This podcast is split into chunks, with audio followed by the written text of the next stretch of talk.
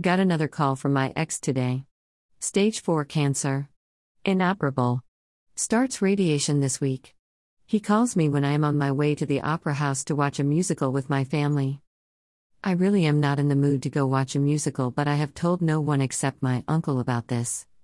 So it was kinda hard to get out of it. My mind is teeming with thoughts. About my ex, what he is going through, how he is handling it. About my kids, how are they to Kinjit, how are handling seeing their dad like this?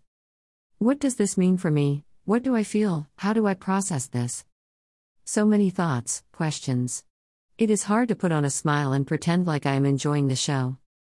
But I am not ready to talk about it with family members. Though well meaning, their attention and questions get to be too much sometimes.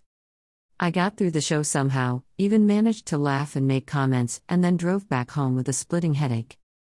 I'm trying to be positive, trying to cope and put on a jolly persona, but it is exhausting. What am I not doing right?